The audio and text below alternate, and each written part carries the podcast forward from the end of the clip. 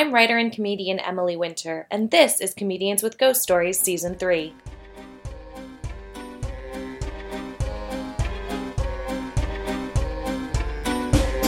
Today on the podcast, I'm super excited to have Ella Gray Hickman. Ella, welcome. Hi, thank you so much for having me on. I'm really Yeah. excited to be here. Oh my gosh, I am so excited to hear your stories because you've lived in not one but two haunted houses. Yeah. Incredible. So, oh my gosh, tell me when, where, how, and how does one family end up in two haunted houses? I know that it sounds suspicious because, like, we're the common denominator, exactly. but I think it makes sense because my family, my parents really like uh, moving into really old houses and then renovating them and then getting bored and moving into another really old house. Um, they're kind of like DIY weekend warrior kind of. That's, I mean, they claim that they don't find it fun, but it seems to be what they do for fun. Absolutely. Um, that makes total sense. There's something very exciting about remodeling a house and having that control. Uh, yeah. So, how many times have you guys moved? You're so you're just you just graduated college. So, hmm and you're with your family now. How many? Yeah. How many houses have you lived in with them? I want to say seven. Wow, That's not too many. We're usually in a house for a couple years. that's a lot of moving, though. Yeah. Yeah. Um, So tell me about the two out of seven. Yeah. That's still a pretty high percentage of haunted places. So tell me about your first haunted house experience. Um, when I was a baby, I saw a a ghost, maybe an imaginary friend, but I told my mom about a little boy who would visit me at night and sit on my bed and talk to me. Um, and I guess something about the way that I described him made her think that it was a ghost, but no one else saw ghosts in that house. Okay. So I don't know if that that was a haunted house. Okay. So that was the first one. And then the second one was the one that your family also had experiences in? Yeah, the first real haunting that we had was I moved there when we were when I was about 3 and we moved away when I was 9. So we were there for a while. And this is in Ohio? hmm It was in this where we currently live is a small town called Lebanon. It's about halfway between Cincinnati and Dayton. Okay. Um, kind of rural, very, very old, very Norman Rockwelly. Um, but this house wasn't too old. It was only like 50 years old. Um, and we were the second family to live there. Oh, wow. So we knew that no one had died there. So it was weird that we had like this big issue with laughing children.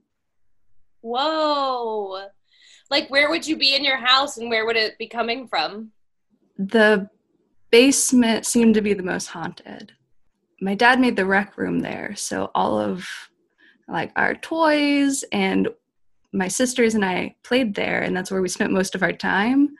Um, and I don't have any memories of uh, seeing a ghost in that house, but my mom has memories of like walking into me rolling a ball with no one. oh my God. Like, it was rolling back to you? Yeah, she would go down. The laundry room was in the basement. So she would go be in the laundry room and then hear kids laughing in the basement while we were at school. Um, and she'd hear toys moving around. So she'd just lock herself in the laundry room until like someone got home. Oh my God. And this went on for six years? Yeah, my family doesn't move when we get haunted.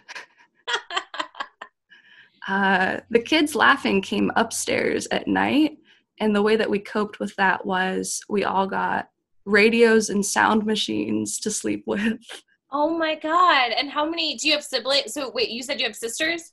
I have two little sisters, yeah. And everybody in this house experienced this? I mean, we were I'm the oldest, so we were all too young to like notice what was going on. We thought sleeping with radios was normal. Okay, okay. Yeah. And that was very proactive of my parents to put us with radios in our bedrooms at night.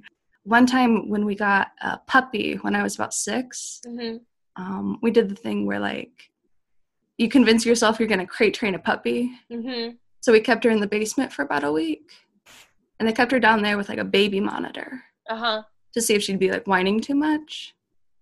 And, you know, they're hearing the kids on the baby monitor. Oh my god. Uh, and they think maybe we have like a neighbor who also has a monitor, but it's like definitely the ghost kids. Um, and then it cuts out all of a sudden. So my dad goes into the basement and the monitor is unplugged and across the room, and the dog is still in her crate. oh my god. So we don't think that they wanted to be observed, but they weren't malicious. They seemed to be just like happy little kids. Right, but they did not like being like recorded in that way. No, no, I don't think so. That's so interesting. And what was your parents' reactions to all this? I mean, they're the well, you know, they're the grown-ups, they're the ones having to deal with this. Um they don't appear to have done much about it. It was it was a nice neighborhood. It was a good house. Um the ghost didn't try to hurt us. They just made noise and we got sound machines. Wow. And did they ever see anything or or figure out like whom it might have been or they just kind of like yeah. dealt with it? We have no clue who it could have been cuz I mean, they know the kids who grew up in the house before us and, and they're they still alive. Still alive. The only people who died were um the woman and her husband who built it, but I mean, they died, you know, old. I'm yeah. guessing happy people in a hospital, so it wasn't them. So strange. Wow. What do you make of it? Um I distinctly remember being told about this when I was 14 because my mom kind of let it slip on the way to like dance class and then she just kind of told me all of that. And I was like, "Oh, are we currently in a haunted house? And she's like, no, this one's fine. Um, and that one was, but now we're living in another one. And it's, You're living in another haunted house right now? Yeah, yeah. Oh my gosh, what? You're very chill about this. I don't know. I just kind of grew up in it, I guess. So what's happening in the house that you currently live in? Um less like physical stuff. Nothing's been moved around as mm-hmm. far as I know. It's my family does hide ghost stuff from us, or our parents do. Um, like they don't want you to get freaked out. Yeah, which is yeah. fair because I do. I mm. fully do. Um, I think my mom thinks, and I don't want to like mischaracterize my mom. She's a very like level-headed, doesn't really believe in anything like kooky. Mm-hmm. Um, I mean, I do. I'm very into ghosts and the paranormal, but she doesn't really, you know, log on to any of that stuff. But she, uh, I think, fully believes that I'm a medium. Why is that? Well, she says that that's the reason we've had so many ghosts is because I attract them. because you were the one that was in the first house playing ball with the ghost and like she you're yeah. just yeah. interesting. So what why or guess what has happened in this house that would make her say that? Um i don't think it's my fault that the house is haunted. I think the house is history because it's insane. Oh what is it? Um, so we currently live in like a farmhouse. Mm-hmm. it was built in the 1850s um, and we have like so much information about it because the same family lived here until the 1960s. Okay. So it just wow. passed down to I think the great great granddaughter, mm-hmm. and then they sold it. Um, and the original owner was the postmaster in town. Oh, so cool. we have tons of documents that we found in the attic, which is so neat like notebooks and letters and that kind of thing. From like the 1850s? Yeah. That's so amazing. And we found this scrapbook that the uh, last owner had when she was a teenager. So it was like 1890s to like 1915.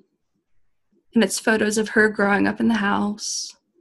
Um, but that's kind of where it gets creepy because her family were psychiatrists, and her parents ran the local um, infirmary and asylum. Wow. So then the scrapbook kind of cuts off in 1915 when the asylum accidentally burnt down. Oh my God. Do you know what happened to this girl? She was fine. She ended up living here fine. okay. until uh, she and her husband lived here after her parents, and they sold it in '67. Did her parents die in the when it burned down or no? Not when the infirmary burned down, but uh, her mother was involved in a double murder suicide in the house What? in 1922. So her mother, who did she kill? We think that it was her mother's brother-in-law. So the so she killed her mother's brother-in-law and somebody else. No, we think the brother-in-law killed everyone. Oh, okay. I'm So still she- looking for like newspaper clippings on this. okay. interview with someone who lived in the neighborhood in the 20s. And according to her, the brother and the sister of the mom who lived here Okay. and ran the infirmary, Mhm. the brother in law was going, he was in poor health. Mhm. Uh, so then they moved him into the house because they, you know, were psychiatrists. They were used to taking care of the infirm. Um, and then he went, and again, I'm quoting, deranged Okay. and shot his wife, his sister in law, and himself. Holy smokes. So the dad was not killed in this. We don't know if he survived or if he had died before. How could you retired. stay? How could you live in the house where your mother was shot and killed? I know.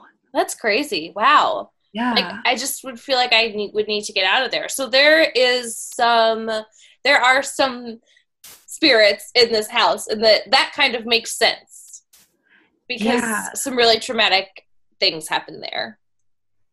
Yeah, and it's if you walk around the house, we haven't figured out where any of this happened in the house, Uh-huh. but there are rooms where we suspect it happened.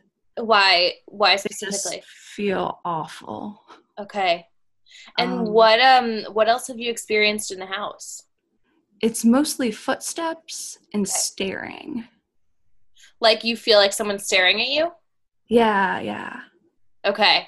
Wow. So you just you hear footsteps when there's no one there and you Mhm. feel somebody else's presence hmm and some rooms just have like a creepy creepy feeling. hmm And does everyone in your family feel this? Oh, yeah. Uh, the footsteps are all in the attic or down Okay. the, the hallway upstairs, and they're always running back to my youngest sister's room in the back of the house.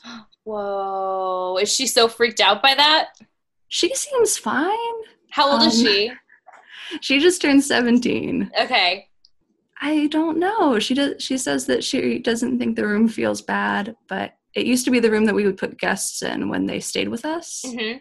because it has a back stairway back into the kitchen. Mhm. So it, it would be like the most private for like my aunt if she came to stay. Mhm. But none of our aunts will stay in the room anymore because uh, they would like wake up in the middle of the night and say someone was staring at them. Oh wow. So is that one of the rooms where you get the negative feeling? Yeah. Absolutely, yeah. So your sister's room, and then what are the other places that creep you out? The hallway. So the Where attic. you hear the footsteps, right? yeah, Okay. Yeah. So sorry, the attic and your sister's room in the hall. They're on opposite sides of the hallway. Oh So- If you're thinking in terms of like crime report, if something happened in the attic and then we hear running down the hallway all the time, and then something else happened in the back bedroom, Oh, so scary. I just got chills. And you still can't figure out, like, you've done some research, but you can't really figure out exactly what happened. yeah, we don't know a ton of details, but Oh my God. I can't imagine being in quarantine during a pandemic in a haunted house of all places. So, yeah.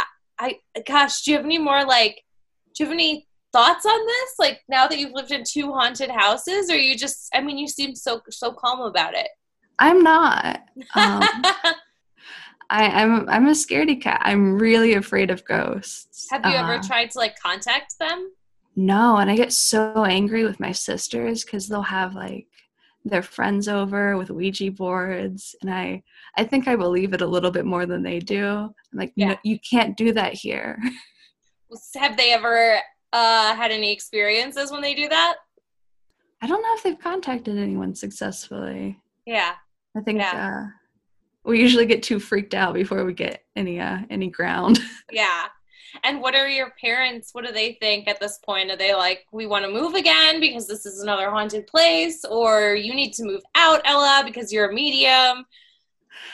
Not at all. Um, they seem incredibly chill with ghosts once again. Uh, really respect them for that. Um, my mom mentioned a while back that she was going to contact a priest uh, to have an exorcism done. Yeah. she decided against it. And then I asked her what made her think about that. hmm And then she claimed to have forgotten why. Hmm. So there's definitely other things that they've not told me about.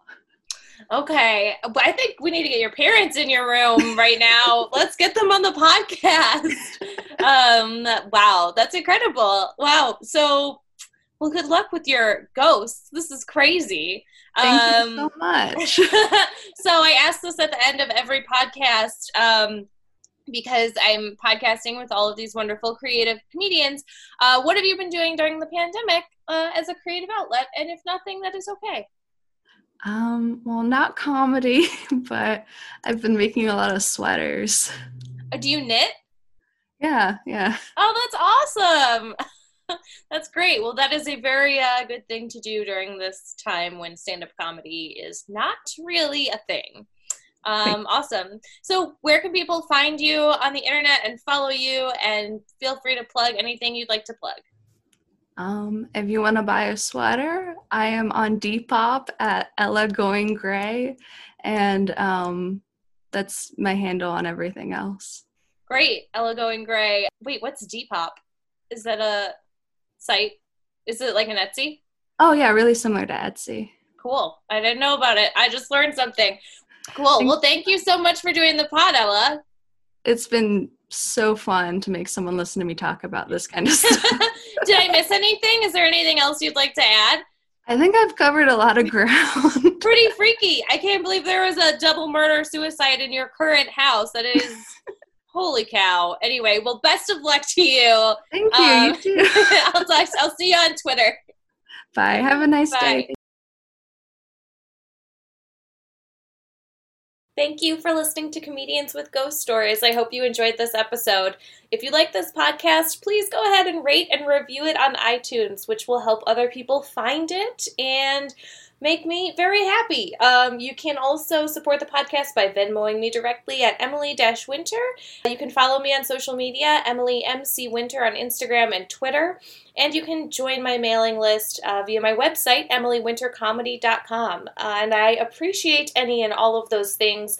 They help me survive and help me thrive and help me tell you about, hopefully, in 2021, live events that we'll have and uh, upcoming episodes of the podcast and other fun stuff I've been working on. Anyway, that's all. Have a great day.